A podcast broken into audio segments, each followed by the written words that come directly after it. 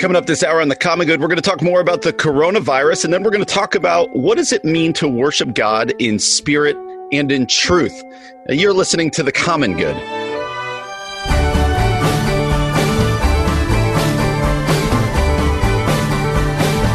Everybody, happy Tuesday. Welcome to the Common Good here on AM 1160 Hope for Your Life. My name is Brian Fromm, joined as always by Ian Simpkins glad to have you with us on this Tuesday. We said this all yesterday, but man, is it crazy. It's just everything's different. It's our new normal for hopefully just a couple weeks. Uh, but we are all kind of hunkering down, and we hope that the, that this show will give you a little bit of uh, not just things to talk about, but a little bit of a respite. Uh, as a reminder, you can find our show on Facebook at the Common Good Radio Show. Uh, you can find us on Twitter at Common Good Talk. Find our podcast wherever it is you get your podcast. Subscribe, rate, review uh, while you're sitting in your house. A great time to listen to uh, old shows. Well, Bud, how are you doing today? How has the day been of uh, mostly doing nothing, I suppose? Well, I, I, I just got my Mad Max haircut, so I'm feeling good. is that is that too esoteric a reference? Is that... It is, but it made me laugh anyway.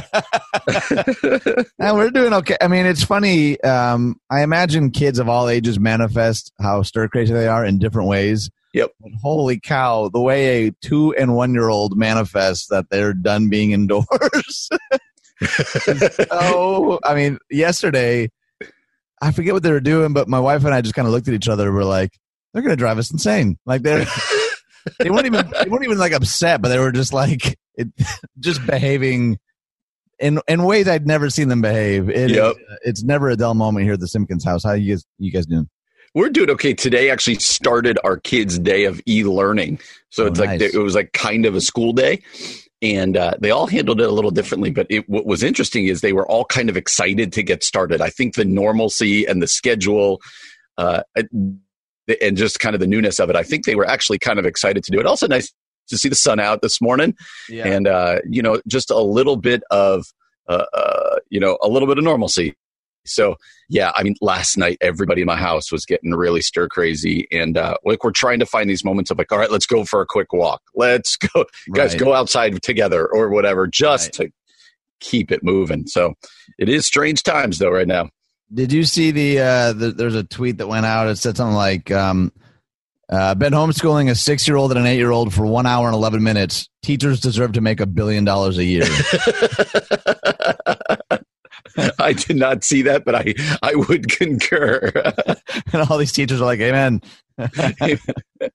They're like, we're enjoying this. uh, I did see a tweet from a teacher or a Facebook post who where she was actually like, uh, I wasn't prepared to say bye to my kids, and I'm really emotional, like my school kids. And I was like, oh, I didn't really think of the tie that our teachers have to the kids that they've been with all year. And it's not to say they're not going to, you know, get back to school here at some point, uh, but she said I wasn't prepared to say bye either for the year or at least right. for this long amount of time. I found that really interesting and kind of endearing.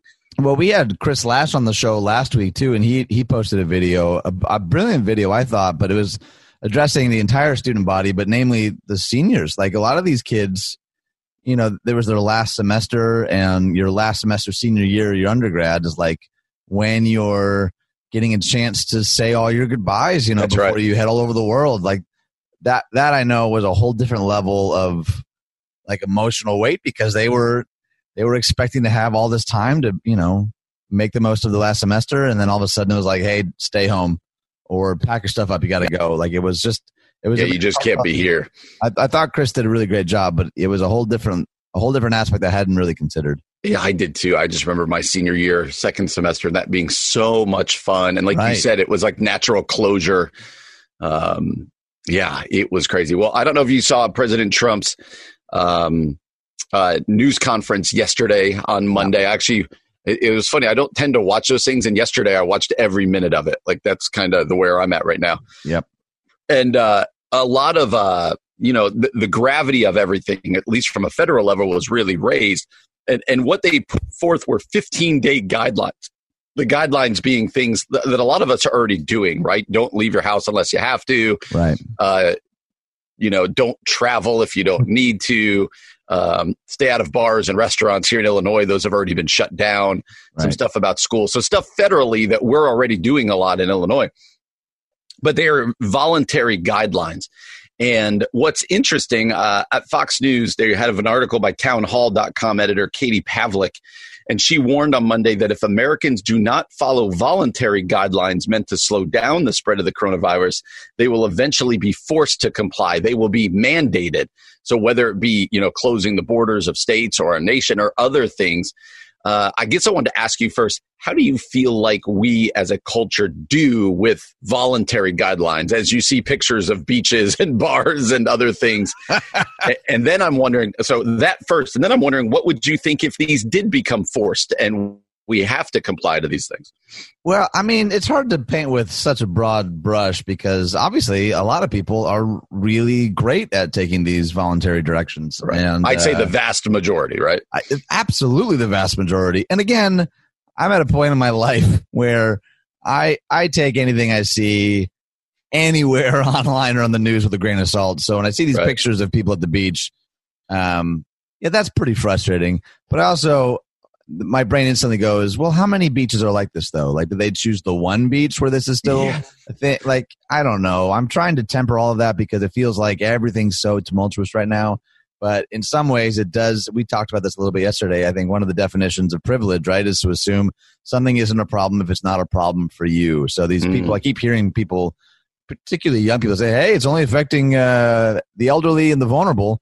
I'm like, listen to what you're saying. Like that's yep that's yep. hey, that I don't fit that camp, so it doesn't doesn't bother me. Like that to me is un, unfortunate, but I I think uh, the the involuntary, the mandatory stuff is at at this trend probably a little inevitable, isn't it?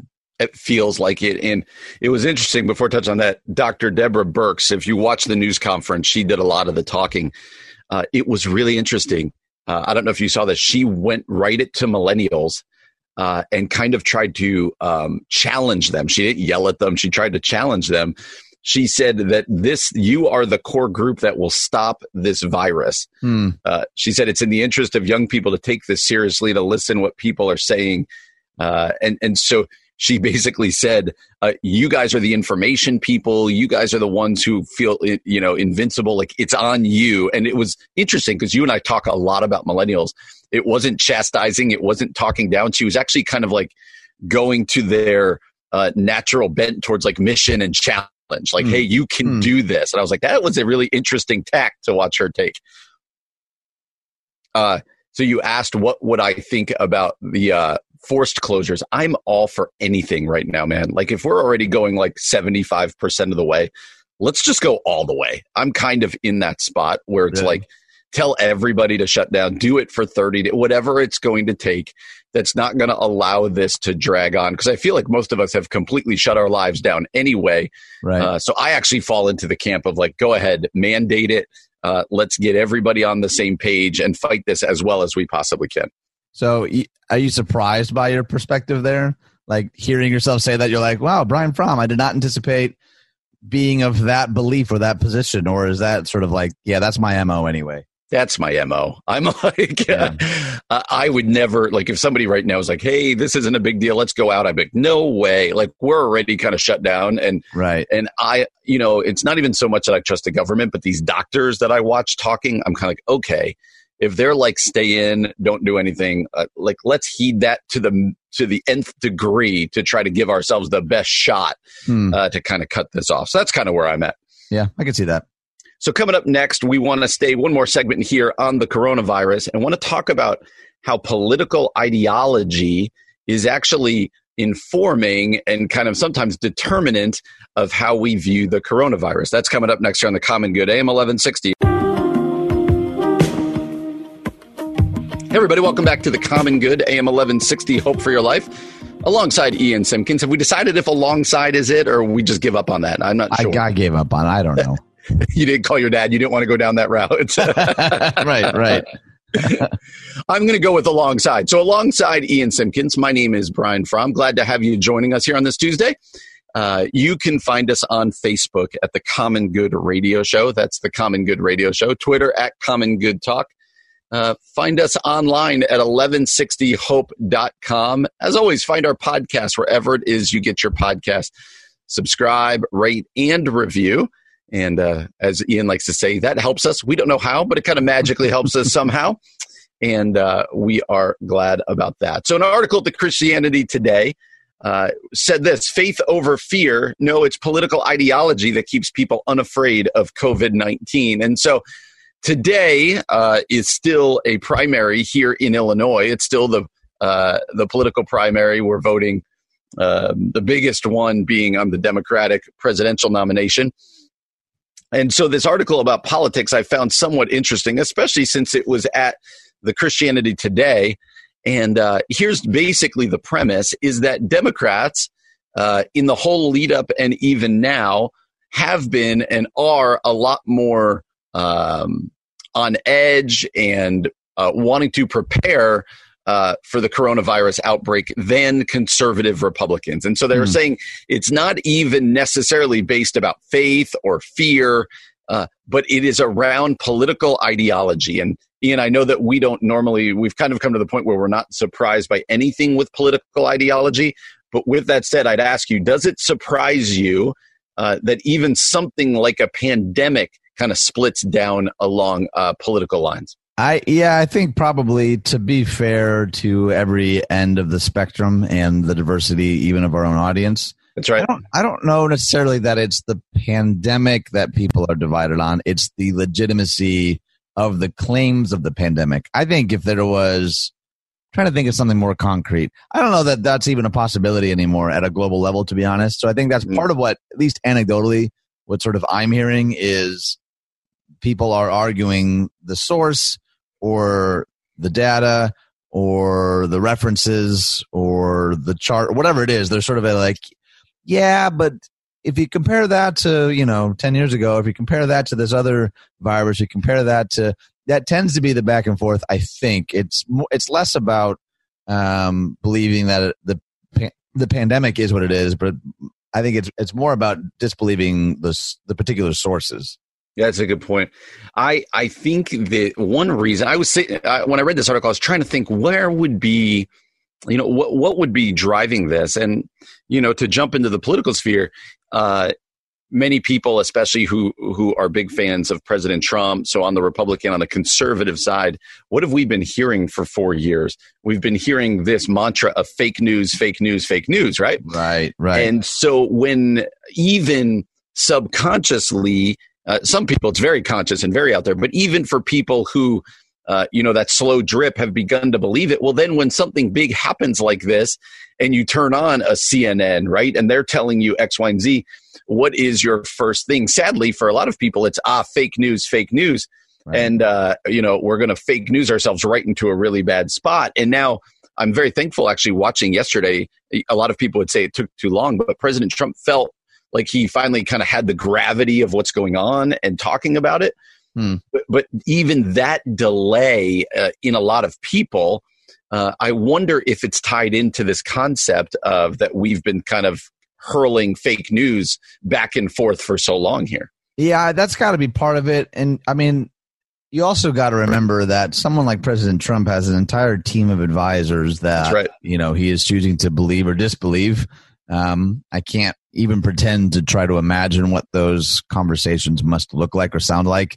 And I, I would encourage you, I mean, head over to the Facebook page and, and read this article. As you mentioned off air, it's a lot of stats, it's a lot of data, but it is, if you think back even to the very beginning of this show, we talked a lot about confirmation bias and echo chambers. And I, I think what we're experiencing right now as a nation and world is like a real time example of how easily we're caught in some of those things. And and to to see the data both politically and religiously with regards to something that's kind of happening right now in real time is is pretty fascinating. Yeah, uh, Josh King, it says here, a pastor at an Arkansas church says provided a timely example uh, when he told the Washington Post, in your more politically conservative regions, closing this is about closing churches is not interpreted as caring for you; it's interpreted as liberalism or buying into the hype. And you saw some of that there this past Sunday. There were some rather big churches down more down in the Bible Belt and down south who not only kind of still met, but they flaunted meeting, right? right. Like uh, we're going. There was that one, and it was from a revivalist, and he made his congregation turn around and shake hands with everybody because we right. will not give in to fear. We will not give in to this hoax. You know, every time you hear the word hoax, it kind of makes me cringe. Uh, so I feel like hopefully there's less and less of that. But the fact that it's still out there, uh, and I know, just like we talked about in the first segment about the picture of the beaches, you can always find craziness and kind of almost make it normative. Um, but but it is interesting what's going on politically and in churches and uh, also, there's a lot of these churches. Let me ask you this one. We talked a little bit about this yesterday. As I read some of the writings of some pastors who are like trying to uh, almost call this a hoax or this or that, they keep bringing up, we're not supposed to be afraid. We're not supposed to have fear. Yeah. Uh, how would you answer that if somebody in your church was like, hey, Pastor Ian, I'm not supposed to be afraid. And so we're just going to keep living our lives the way we normally do? Yeah, we talked a little bit because there's a lot of passages. It's the most common command in all of Scripture do not be afraid, do not fear. There's also outright instructions, particularly in the New Testament letters, to not be anxious or to not fear. Uh, but I, I don't think that means don't take precautions. I think you mm-hmm. can be both. Um, courageous and firm in your faith and still want to take the necessary precautions. It's the same thinking behind a lot of the, you know, you know, historically those churches where they would handle snakes as sort of a flaunting of our lack of need for fear. That's right. You know, the same thinking could be applied like, well, I don't need to wear seatbelts because I don't need to be afraid of, you know, what could potentially happen to me if I was, you know, in a car accident. I am really interested though in the perspective of the person. I'd love for you to respond to this because yes, there's a lot in scripture about not fearing. However, I'm of the personal theological belief that it, it is still smart and wise to to use the the brains God gave us. Yeah, and we don't always use them necessarily well. But I think Galileo said that I have a hard time believing that the God who would give us intellect would uh, would be in favor of us foregoing their use. Like I think, oh, that's, but like, what would you say to the person that? Yeah, the, I want to be a rational person, and I also want to stand for my faith, and I recognize that something is happening, but I think it's being blown out of proportion. What do you say to the Christ follower that's like, I don't think full on hoax, but I do think that there's maybe some fear mongering or that it's being sensationalized a little bit. What do what do you say to that person? Yeah, like you said, I would I would point them to the increasing stats. I would say, hey, just look at what's going on uh, and go to the places like the CDC and those types of places. If you don't trust CNN, then don't go to CNN. You know, um, right? and, and I think you framed it around fear really well yesterday. It's kind of stuck with me. Just the reminder that yeah, we're called over and over and over again to not fear, but always it's given a reason. And that fear being the presence of God, not that we are never going to have a problem in our life or never can't right. catch a virus. And I've also appreciated how churches are just framing this around love your neighbor. Like what, what can we do for our elderly neighbor, for our uh, not even the elderly, just the people around us. It's right. to heed the call to stop this. So, man, I'm always impressed. You always pull quotes out of nowhere. Galileo, that was impressive. That was impressive because I think that's a great one. Like God, God gave us a mind for a reason. Yeah. And uh, I would say that we're past the hoax stage of this. If you're still out there going hoax, um, I, I, need you to go read some stuff to start kind of engaging. And uh, yeah, so coming up next uh, we are going to, for the first time this week, we're going to go do a story that doesn't have to do with the coronavirus. We're going to talk about the Southern Baptist Convention and something that happened with a pastor that's created some outrage. That's coming up next year on the Common Good. AM 1160, hope for you.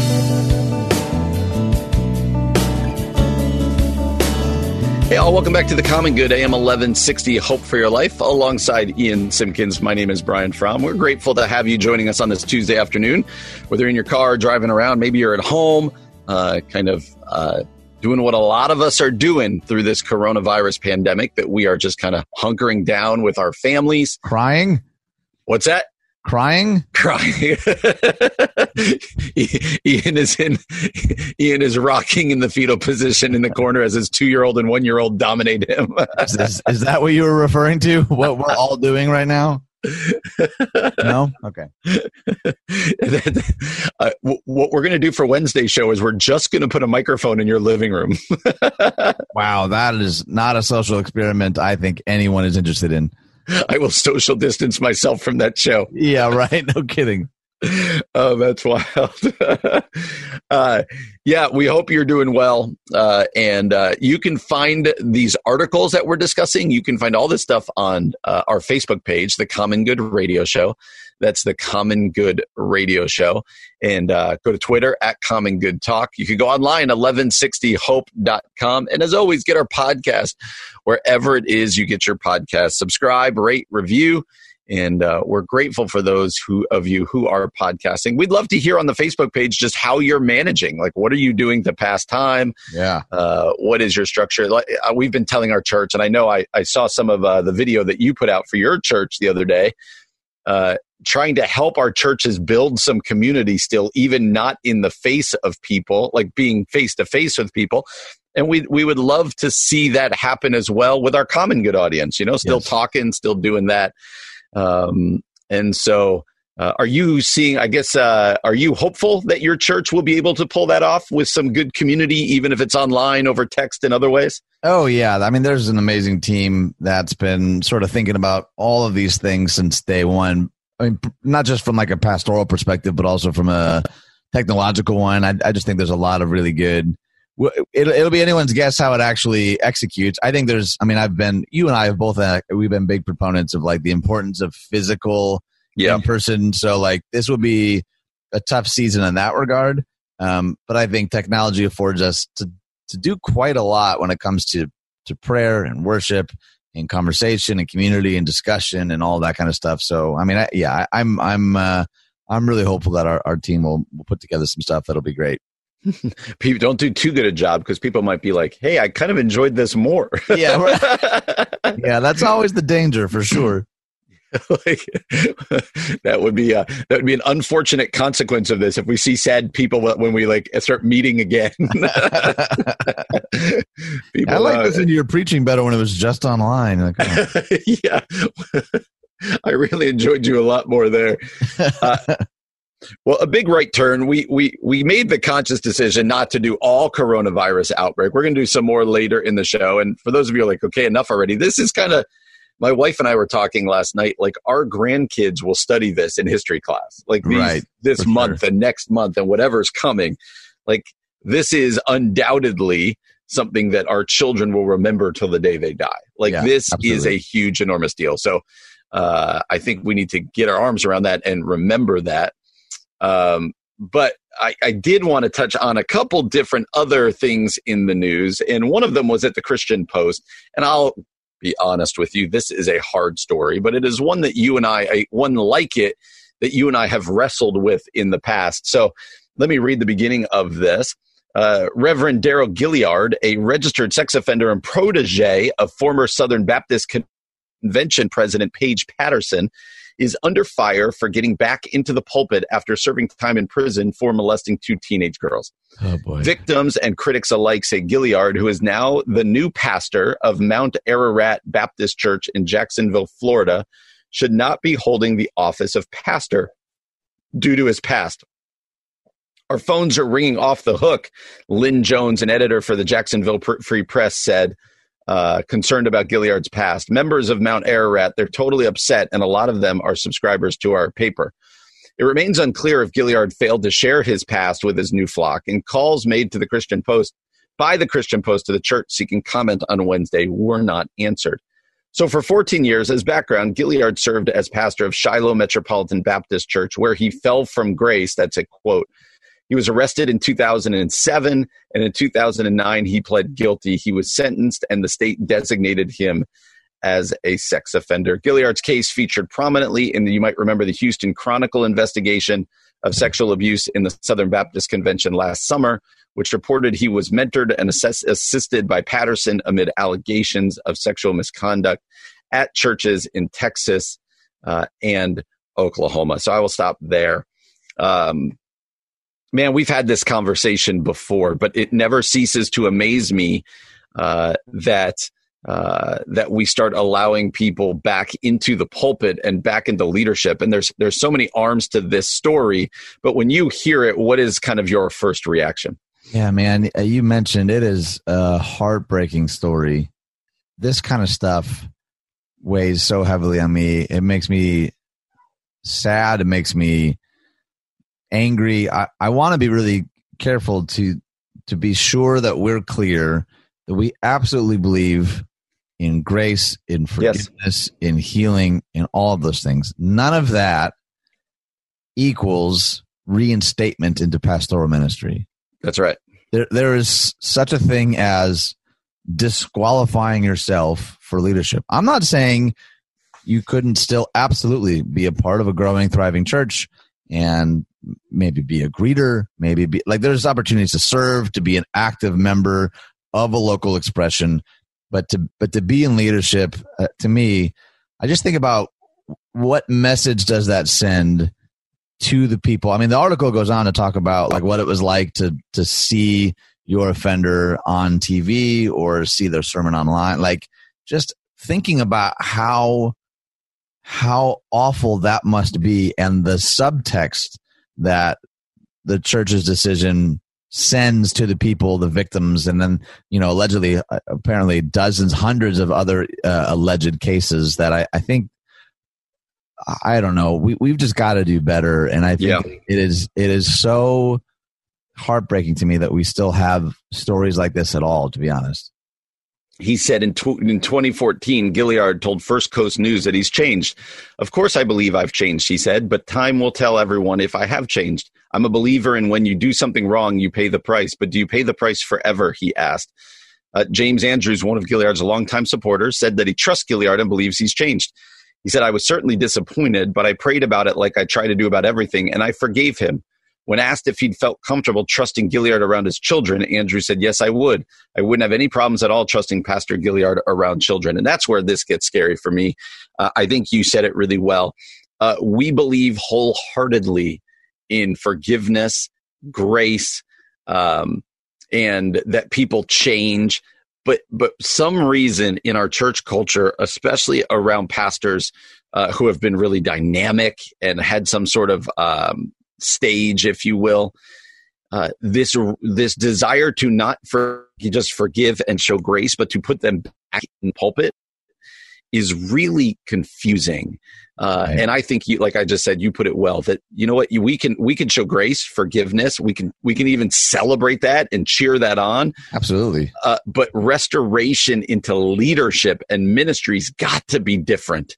And uh, that these stories happen over and over again. I will I will uh, tell you we're going to do another one of these types of stories tomorrow about somebody much more local uh, is just all it's i find it disheartening it's just it's sad and disheartening and like you said the people who have been abused by these people uh, it must be so difficult for them. I I can't even imagine that. That breaks my heart on so many levels. That I think, the very least, I hope this story. People maybe be asking them, well, then why bother doing stories like this at all? I'd rather focus on the positives. I'd rather focus on the positives too, to be honest. Right. But right. it's it's important for us to to know and be mindful not only that this happens, um, but to have our eyes open and to be prayerful and to hopefully, you know, push back and speak truth to power where necessary. Exactly. Because I think this is one of those situations. Absolutely. So, coming up next, Gospel Coalition wrote an article that says, What does it mean to worship God in spirit and truth? We're going to talk about that coming up next year on The Common Good, AM 1160. Hope for Welcome back to the Common Good AM 1160 Hope for Your Life alongside Ian Simpkins. My name is Brian Fromm. We are glad to have you uh, with us on this Tuesday. As we've been saying over and over again, it's a it's a different time. It's a different day, uh, but we're hopefully still able to provide you some content that uh, either helps you process what's going on around us right now with the coronavirus pandemic, or give you a little bit of a distraction and some other things to think about. So we're glad you're joining us. You can continue the conversation with us on Facebook at the Common Good Radio Show. That's the Common Good Radio Show. Twitter at Common Good Talk. Online 1160 hope.com. And as always, you can find our podcast wherever it is you get your podcast. Subscribe, rate, and review. And uh, we are really thankful for those of you who listen on the podcast. This probably goes without saying, but let me remind you also in the past weeks, we've been talking about this Andrew Peterson concert happening at the end of March that is no longer happening because of all that's going on with the coronavirus pandemic and everything uh, being canceled, not being in big crowds, and social distancing. So uh, we're sad about that. That was going to be a great concert, uh, but just trying to follow the guidelines of what we've been told uh, to do.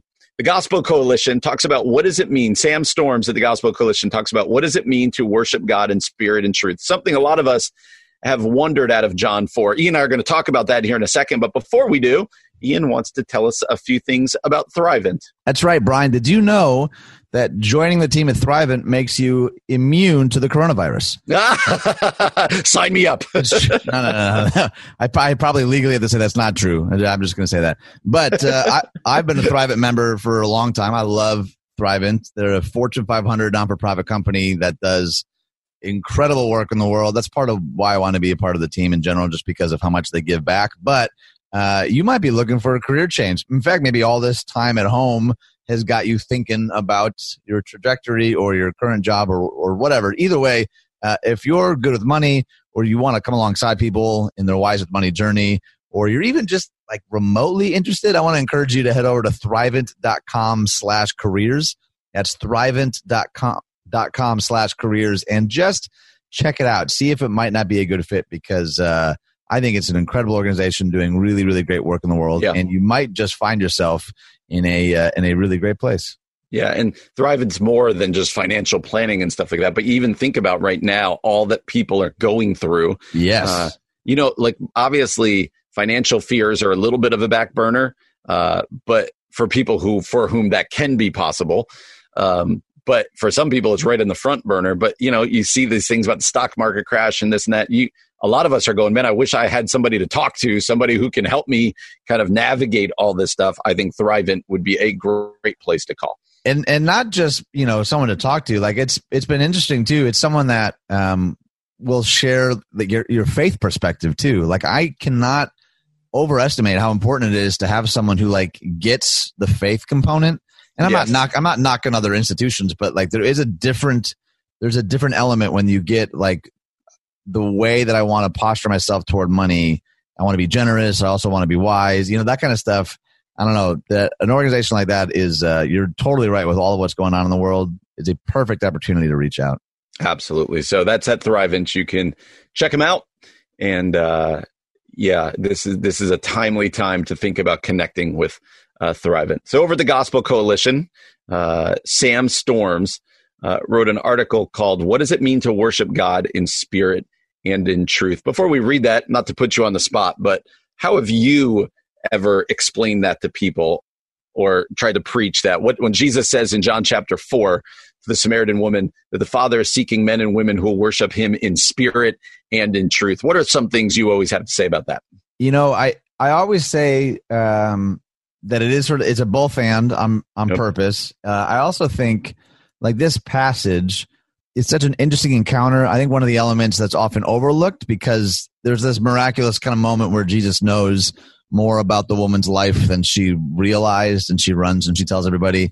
Um, but there's an interesting moment where she tries to distract Jesus hmm. and say, uh, "Hey, well, some people say we should worship over here, and others say we should worship over there." Like she's she's trying it feels like she's trying to change the topic and that's when jesus makes this comment about spirit and truth. He's kind of like he's he's ripping worship from its strictly localized context. It's like it's, it's, it's ultimately not just about this hill or that hill this temple or that temple. He's saying spirit and truth.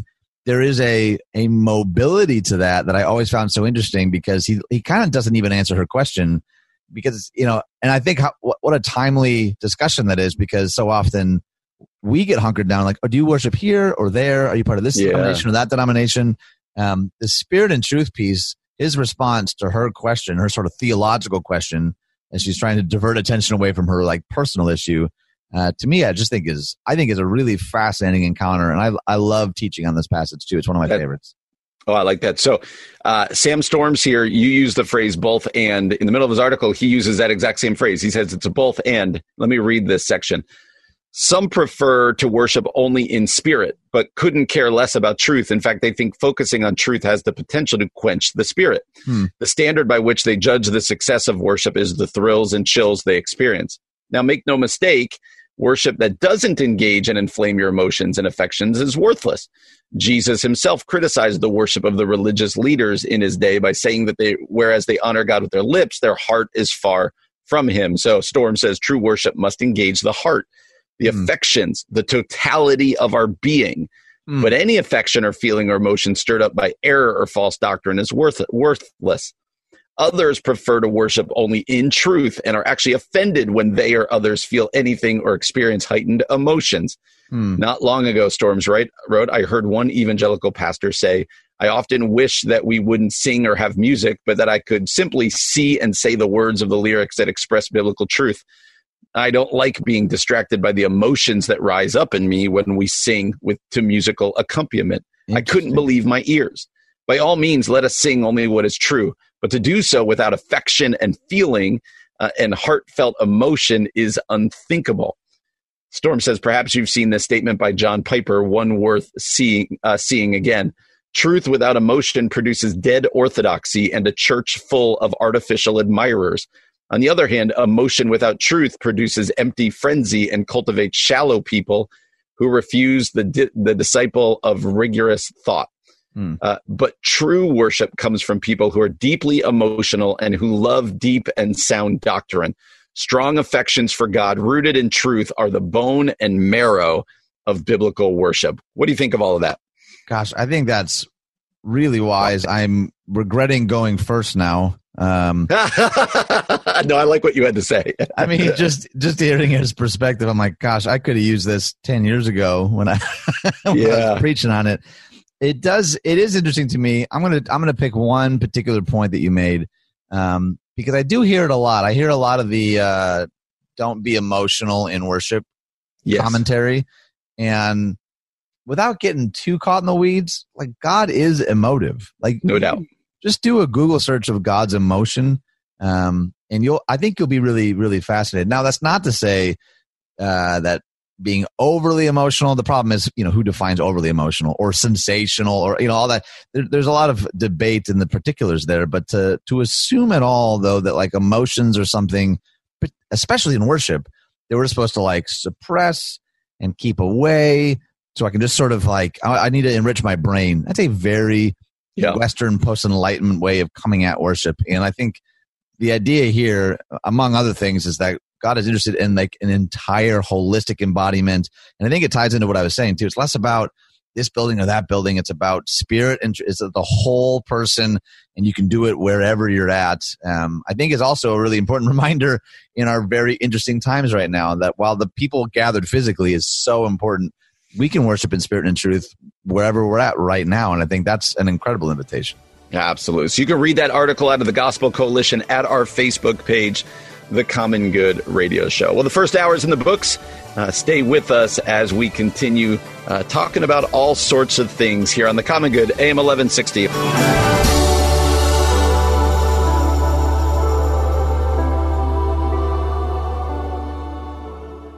Hey everyone, it's Ian Simpkins here, and I remember the first time that I actually learned about Thrivent Financial. I was pastoring a church in Bartlett, and me and two other pastors had this dream, this idea to better care for the marriages in our communities. And so we started to dream up this conference idea. What if we actually hosted a local conference to pour into marriages and couples in our churches, in our neighborhoods, in our communities? And Thrivent Financial kind of came alongside and not only like made the conference possible, but they were actually interested in partnering with us as churches, as pastors, to help people not only be wise with money, but to live more generously, which was always a value that I had and always struggled to find organizations that actually wanted to help our churches do that. And so that's actually kind of the beginning of what's been a really beautiful journey and relationship with Thrivent to actually be wise with money, to live generously, and to help other people do the same. And so if that interests you, I'd encourage you to go to thrivent.com to learn more. Coming up this hour, we're going to talk about an interesting post I saw on Facebook about the church and the coronavirus. Uh, and then we're going to talk a little bit about Jerry Falwell. That's coming up next on The Common Good.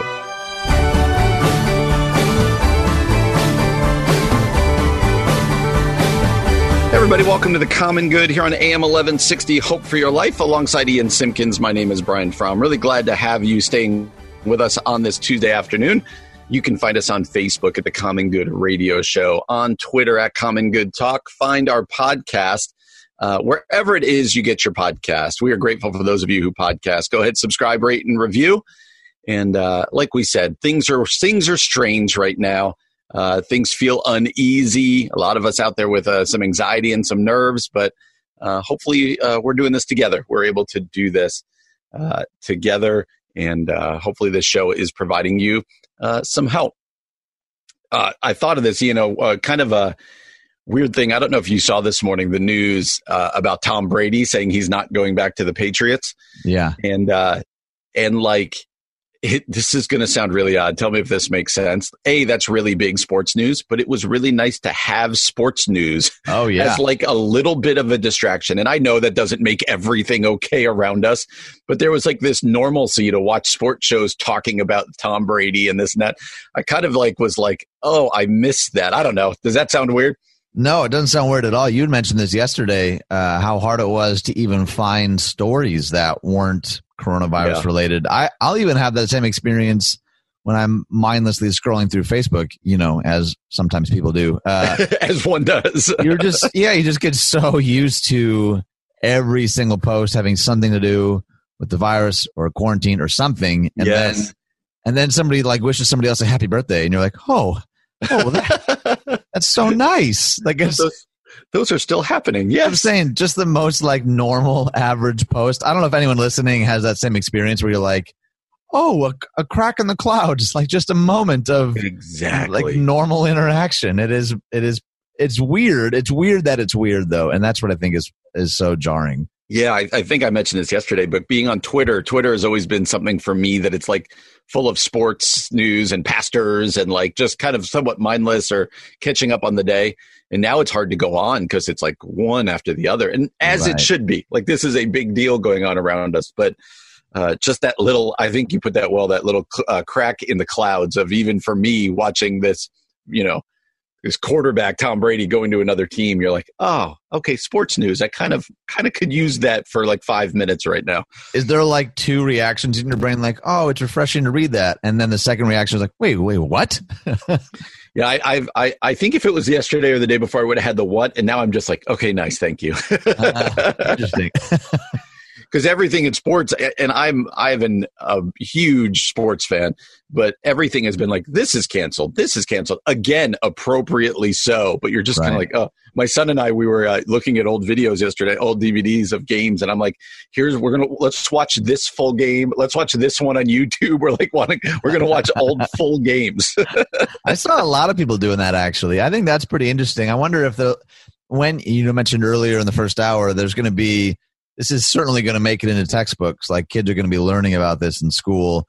I wonder if there will be any aspect that we sort of reignited a love of nostalgia. Like during yeah. this time, people are going back and they're not not just even in the sports world. They're going back and they're rewatching old concerts because those are canceled, or mm. they're going through photo. I just wonder what the role like memory and nostalgia is going to have. That's interesting. Back on this, you know, I think that's interesting. Absolutely. Uh, so the coronavirus and all that's going on in our culture in our country is what's dominating the news. Let me read to you a Facebook post that I saw. This is now two days ago, so March 15th. Uh, let me read it, and then I will tell you who wrote it. Here we go. What a remarkable experience it is to see these different expressions of church streaming their services all over the world. So, again, as I said, this post was written on Sunday uh, as we were seeing all these different people streaming their services because they couldn't gather. The church is not a building, it's the people.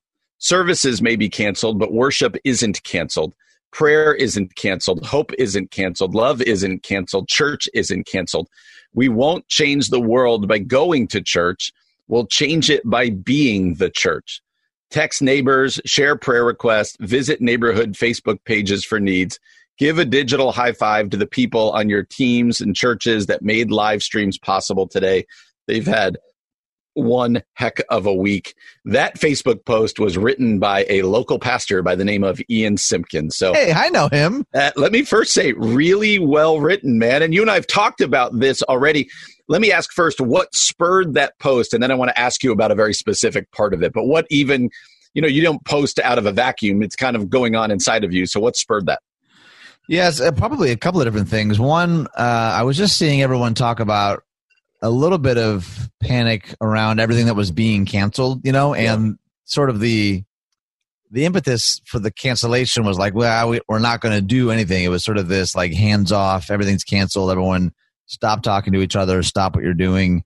Um, and I, I was just really interested, especially after watching our live stream services and watching people interact online. We have uh, friends in Michigan, 242 Church, and they had like four or five baptisms. Like they, like it was just really, yeah, it was it, it was incredible. And I thought, man, we might have to close the buildings for a while, but the Spirit of God is still clearly on the Mm. move, and like the stories still that are coming in from this last weekend. The other thing too, and this is this can be a little bit of a like a pastor eye roll moment because I, you know, I'm often trying to bang the drum. They're like, hey, the building matters.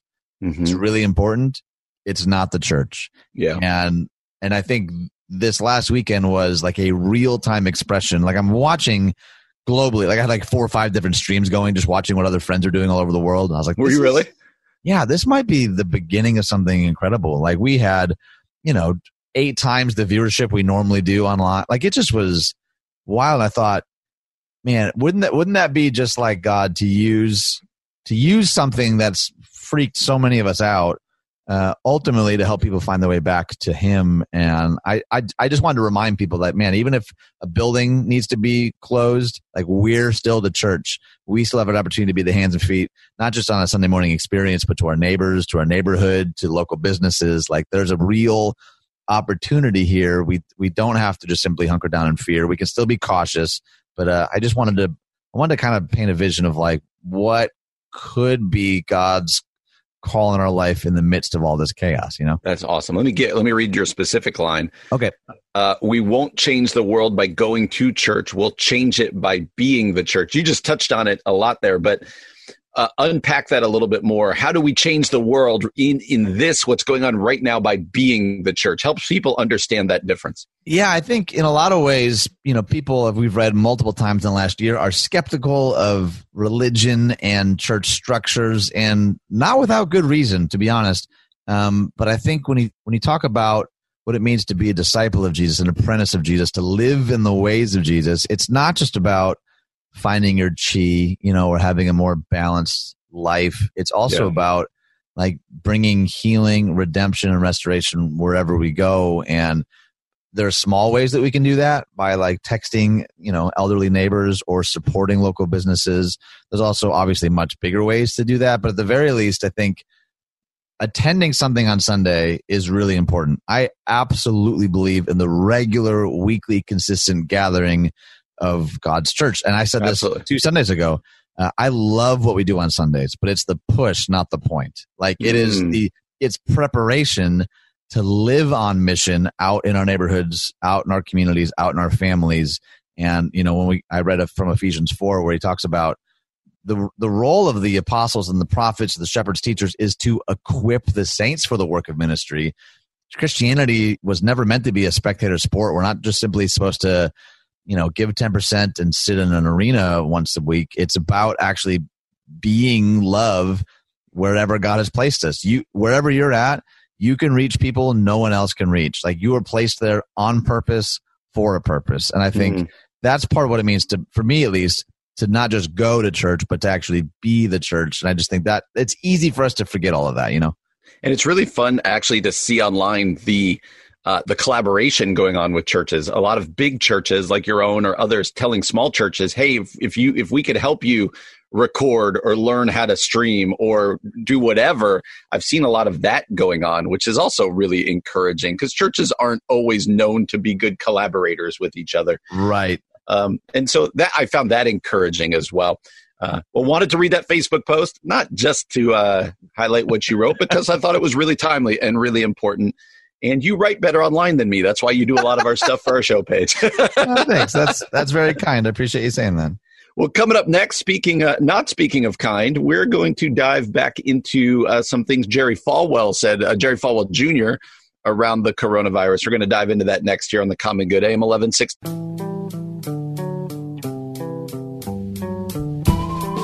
Hey everybody, welcome back to the Common Good AM 1160 Hope for Your Life. My name is Brian Fromm, joined as always by Ian Simpkins.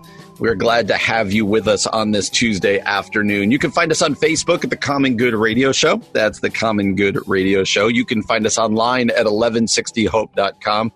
Find us at Twitter. Uh, you can find us there at Common Good Talk. And as always, find our podcast wherever it is you get your podcast. Go ahead, subscribe, rate, and review. Uh, we're glad for those of you who do that, who listen to the podcast. Well, coming up, we're going to talk about Jerry Falwell Jr. And you might be wondering why we talk about him because he carries a lot of weight in our culture uh, as a representative of evangelicalism. So uh, regardless of what you think about him, what he says garners headlines. So we're going to talk about that next. But before we do, Ian's got some exciting news about Thrivent. I sure do. Thrivent Financial. Some of you may not be aware of this. So they've been uh, they've been serving people for over a century, which is insane.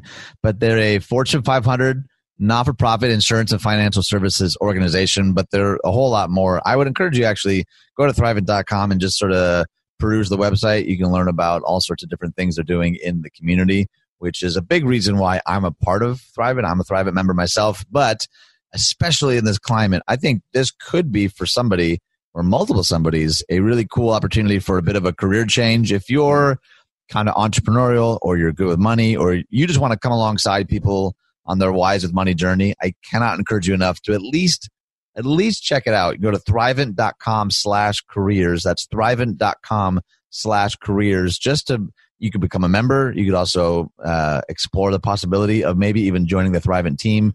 And I can tell you personally, uh, it's an incredible team and there's all sorts of opportunities for all sorts of different kinds of people. So head on over to thrivent.com slash careers. So Jerry Falwell Jr. and I've had people ask me why do you even talk about this guy because he is the president of if you take online as well the largest yeah. evangelical college in our country, Liberty yeah. University. That's a big deal. Uh, he is uh, prominently uh, interviewed on things like Fox News and other things, oftentimes just uh, in support of the president. But in reality, uh, Jerry Falwell Jr., for a lot of non Christians out there, whether you like it or not, is synonymous with evangelicalism. He is kind of one of the faces of evangelicalism. And I'm guessing, Ian, when I say that, I can see you now, it makes you squirm. uh, I, I, I plead the fifth.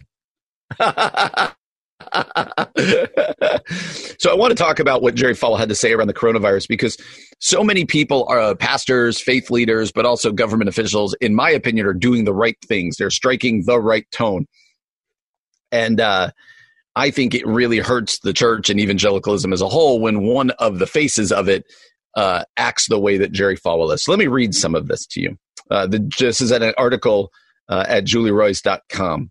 Uh, nearly 10,000 people have signed a petition urging Liberty University President Jerry Falwell Jr. to extend spring break and move classes online in response to the coronavirus pandemic. So, what a lot of schools are doing my alma mater, Wheaton, your alma mater, Judson, and many, many others. But Falwell, who suggests coronavirus is the next attempt to get Trump, remains defiant. And yesterday, this is two days ago, called a parent of three Liberty University students dummy for objecting. While many colleges and universities are closing in response to coronavirus, Falwell announced on Friday that Liberty will continue to hold in person classes when students return from spring break on March 23rd. In an interview with Fox and Friends, Falwell stated, It's just strange to me how so many are overreacting. Falwell added that he believes media coverage of coronavirus may be politically motivated. He said impeachment didn't work and the Mueller report didn't work and Article 25 didn't work. And so maybe now this is their next attempt to get Trump. Within hours of Falwell's comments, a group of students started a petition. Uh, we should be taking action, they wrote, like the other schools in Virginia, and transition to online classes. The petition also noted that Liberty is extremely adept at creating online classes, as over 94,000 are enrolled in their online program. Whoa. Uh, at the time of that writing, 9,900 people had signed the petition. However, Falwell was unmoved. He said, I don't want to become one of these college presidents who are pushing this problem off on someone else by sending 20 year olds with zero mortality risk or near zero to sit at home for the rest of the semester, often with grandparents in the house who truly are at risk. In response, Jeff Britton of Chesapeake Bay, he tweeted, he's got kids at, at uh, Liberty. He said, So in seven weeks, you'll send the thousands of students who now have a higher risk of carrying it back to their grandparents to get it I think this is crazy, irresponsible, and seems like a money brag, a money grab. To this, Falwell replied, "No, then they'll go off to summer jobs or internships, dummy." So, uh, not even comma dummy, just straight great dummy.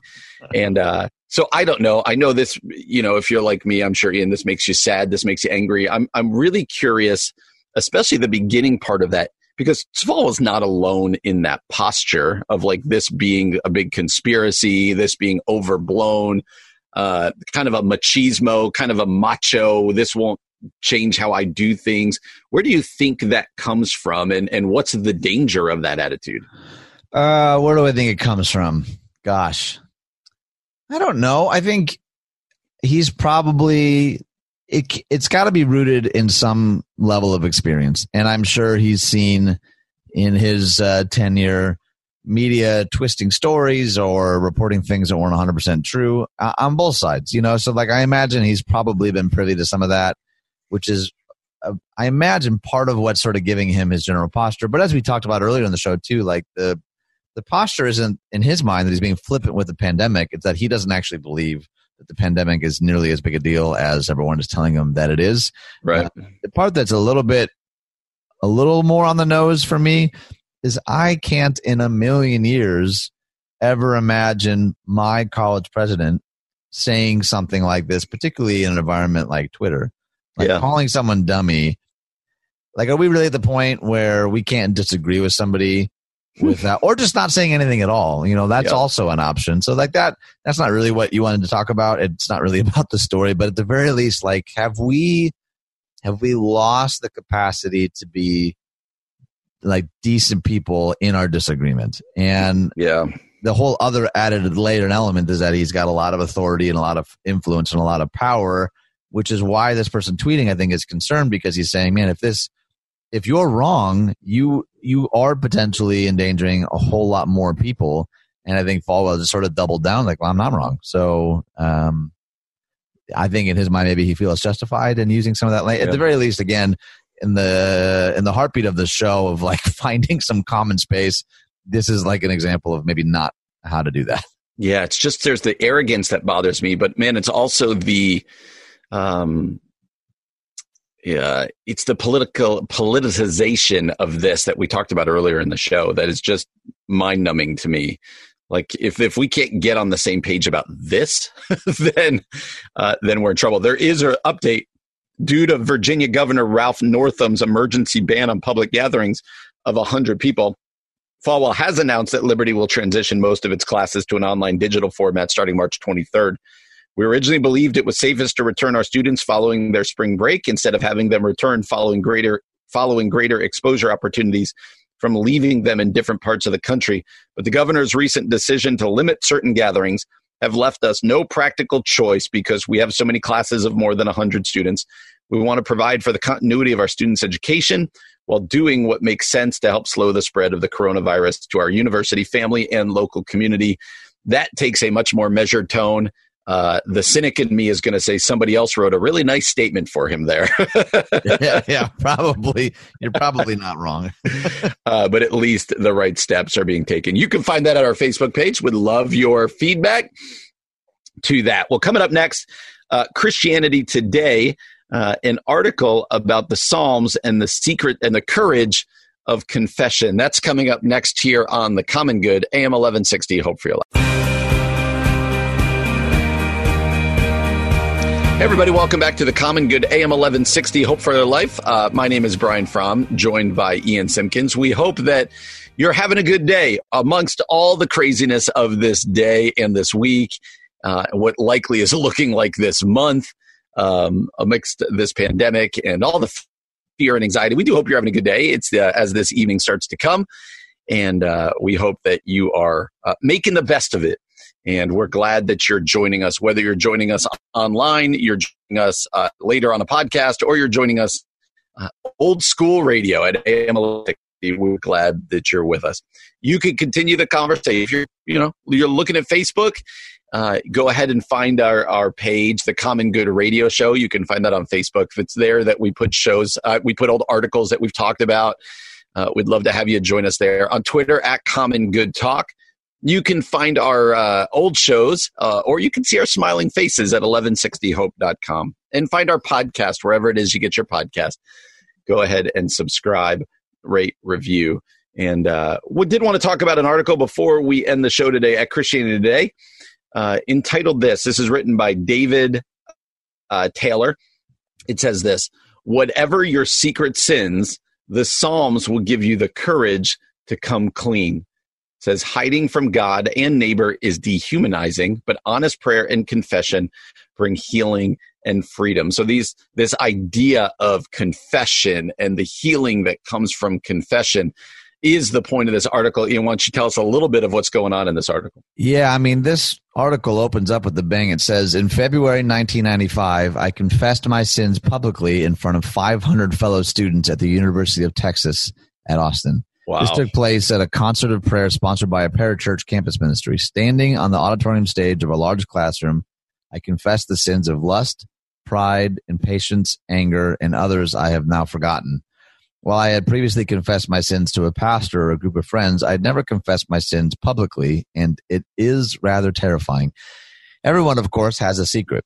For some, it is an addictive behavior. For others, it is an abusive or traumatic experience that may only intensify feelings of shame.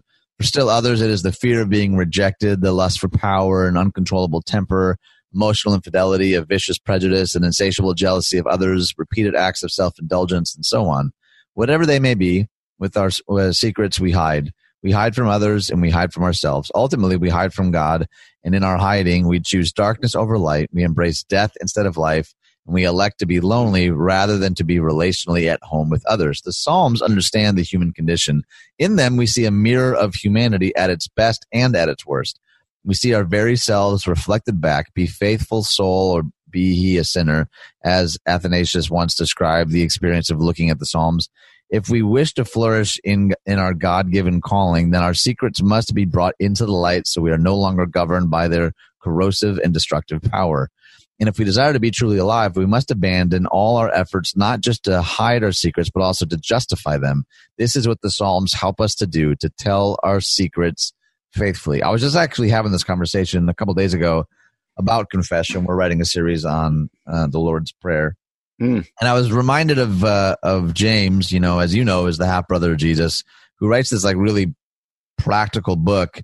And one of the statements that he makes that always stood out to me he said, uh, "Confess your sins to each other and pray for each other, so that you may be healed." Mm. We're always thinking like, what does healing have to do with confessing? And I, if you've ever had to actually speak something out loud to another human being, um, there really is a sort of healing that takes place. But for at least for me, for years, confessing to like God in my mind was enough. Yeah, and and still keep doing that for sure. But there is something different though, and and I'm not necessarily saying do it in front of 500 of your peers, but there there really is a power to actually in your own words like owning whatever that secret is, and I think that's part of what he's getting at here is that the Psalms actually help us to do exactly that. Absolutely. So, uh, two questions. The first one is, um, what then stops us from doing that? If if the general t- tenor is, hey, when we confess to one another, whether it be one or two other people or a group of people or whatever, uh, that that it brings some semblance of healing uh, and cleansing. What is it that? What's the block there? What stops most of us from doing that? I, I think it's shame. I think it's guilt. Mm. I think we don't really take things seriously like there's now no condemnation for those who are in Christ Jesus. I think we also probably in a lot of ways maybe believe that theologically or like celestially like well we know that God accepts me but I don't I don't want my peers to think less of me. I think we just get we get stuck in that. I think we hold on to those things I think the dark light metaphor is a good one there. I think those things grow in darkness, though. The only way to overcome them really is to drag them out in the light. But I think, I, I mean, everyone wants to be well liked. Everyone wants to be perceived as the best version of themselves. It's why I think, you know, if you've ever talked to an addict before and they talk about hitting rock bottom, mm-hmm. if they've made it uh, to the other side of sobriety, um, there's almost sometimes an affection in hindsight when they talk about hitting rock bottom. For most of us, hitting rock bottom is like, ugh, that just sounds terrible. And it is terrible. It's awful. It's terrible. But if you if you talk with someone on the other side of healing, though, they'll talk about it like that was the thing. That was the catalyst where I I didn't have to. I couldn't pretend anymore. Like I I ran out of options, and that's how I've been able to heal. I think that's part of how confession works. It's it's we think that we're like keeping things under wraps or under control by like holding onto these secrets and white knuckling them and not telling anybody.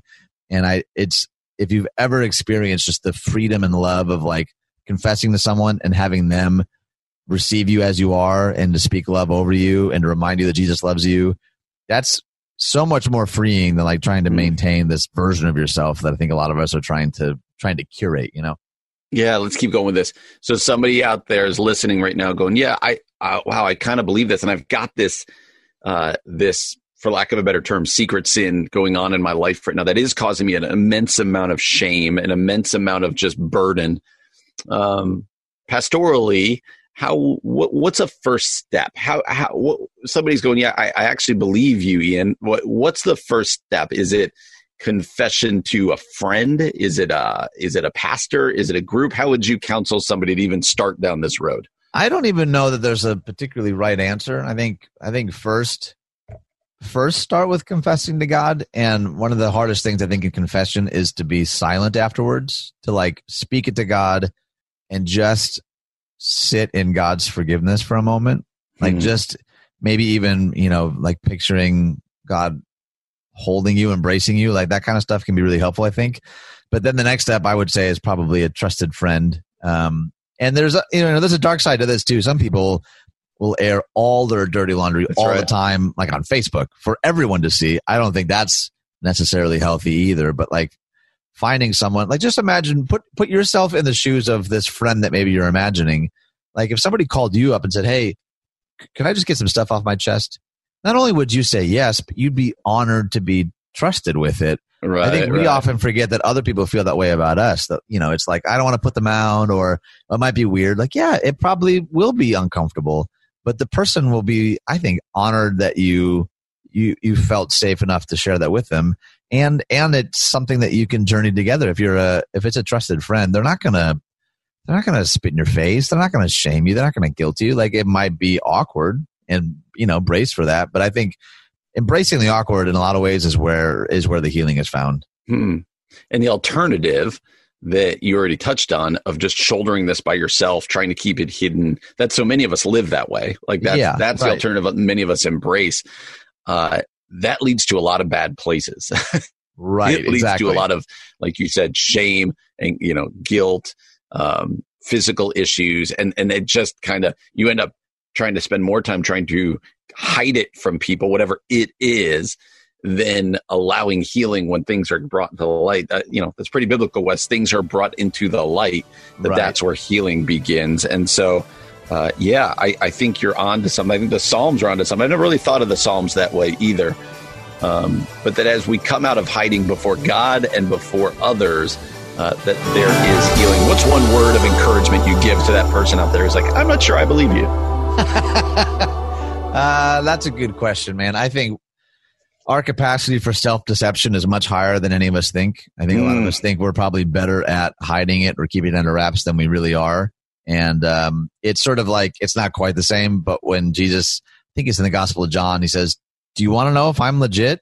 Uh, then do the things I'm teaching you and tell me if it doesn't change your life. Like that's obviously a paraphrase, but I, I think that's it's the same with generosity. It's the same with service. I think yeah. confession is one of those things that feels very counterintuitive until you actually do it and receive healing from it. And you think, why have I been putting this off for so long? Absolutely. Absolutely. So we'd encourage you, uh, if this is something that you need, we all need to grow in, but if this is something, if there's something burdening you right now, we'd encourage you take that step.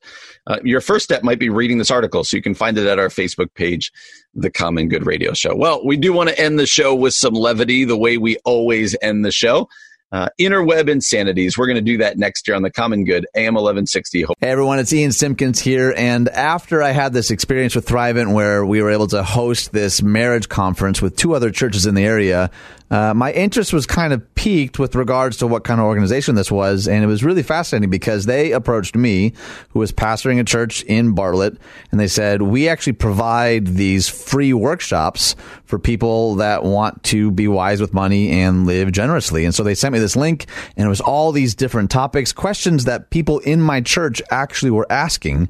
And so it was remarkable. They hosted this workshop uh, a number of times in the coming months for people in our church to do just that, to to be wise with money and to live generously. And that's kind of how this relationship began because there was this no strings attached kind of mentality. It was just their heart to give back, to partner with pastors and churches to help people uh, live generously, to be wise with money and live generously. And that was kind of the continuation of my relationship with them. And so if you're interested in learning more, I can't encourage you enough to head to thrivent.com today. Here's some weird stuff we found on the internet. Here's some more weird stuff we found on the web. Well, that music can only mean one thing. It's the end of the show. Interweb insanities. The way we do this, if you're new to the show, is that our producers, either John or Keith, they find crazy stories from the internet that we've not read. We have no idea until we read them to you. Uh, sometimes they're funny.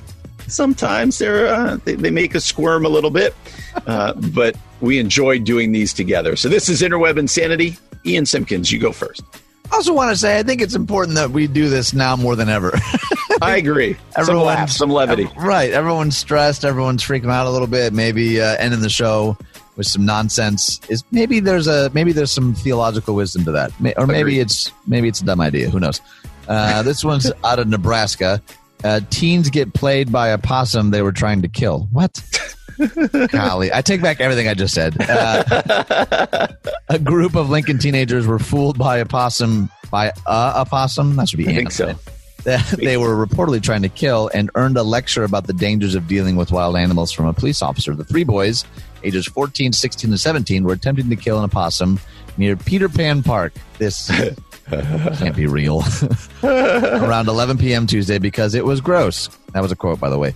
The animal, doing what it does best, played dead, and the boys ultimately left it alone. Some nearby residents saw the boys standing over the animal, which they may have believed was a dog, and called the police out of concern. An officer arrived and found the opossum to be uninjured. The officer then educated the teens on the dangers of dealing with wild animals and released them to their parents. Hey, what's your name? My name's Buddy. Oh. Does someone need a hug? I just wanted a hug. Uh, that's that's a great story to start us off on. Here we go from Ohio. Uh, police department asks for all criminal activity to stop due to COVID nineteen. Oh gosh. The Struthers Police Department took to Facebook Thursday to ask that all criminal activity stop during the COVID 19 outbreak. Due to the coronavirus, the police department is, is asking that all criminal activities stop until further notice. Thank you for your anticipated cooperation in the matter. We will update you when we deem it appropriate to proceed with your bad selves, the department said. that ought to do it. Thanks very much. That's funny. That one's funny.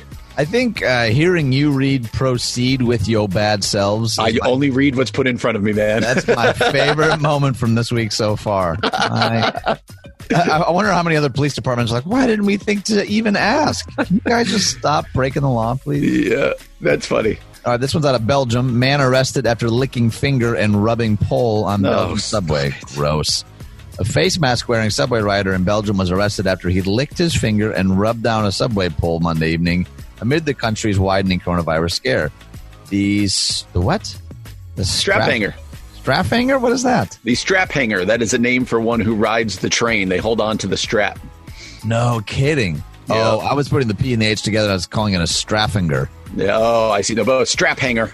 Got it. Well, he was intoxicated. The Brussels Intercommunal Transport Company said a 20 second video of the incident posted to Twitter pulled in more than 28,000 views. In the clip, the man slides the mask down his face, dips a finger in his mouth, and then squeezes the post. That's just disgusting. That man should be arrested. I'm yeah, I was uncomfortable it. reading all of that. Yes, I'm, I'm okay with that. uh, next one's out of Australia. Message in the sky over Australia wash hands.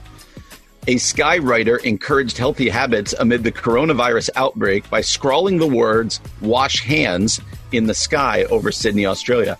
Witnesses captured video Thursday as a skywriting aircraft wrote the words in the sky over the city.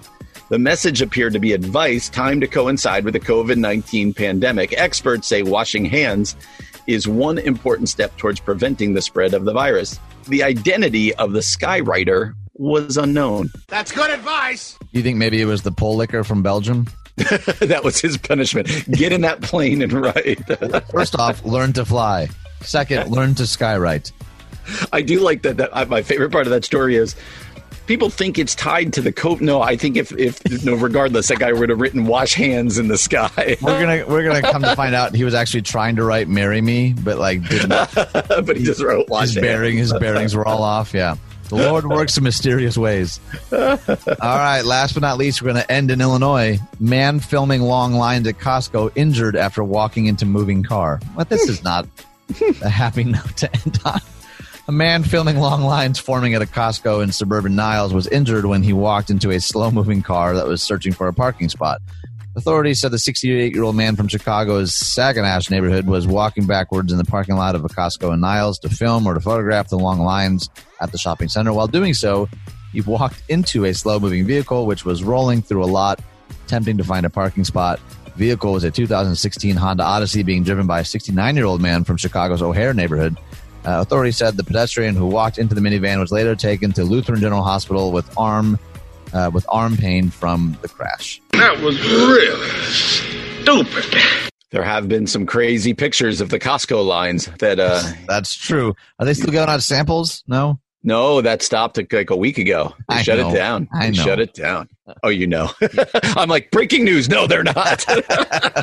Thanks, Brian. Oh, well, we're glad you joined us today. I know it's a strange Tuesday, but we're glad that you were with us. For Ian Simpkins, my name is Brian Fromm. We'll be back to, tomorrow from 4 to 6. You've been listening to The Common Good, AM 1160, Hope for Your Life.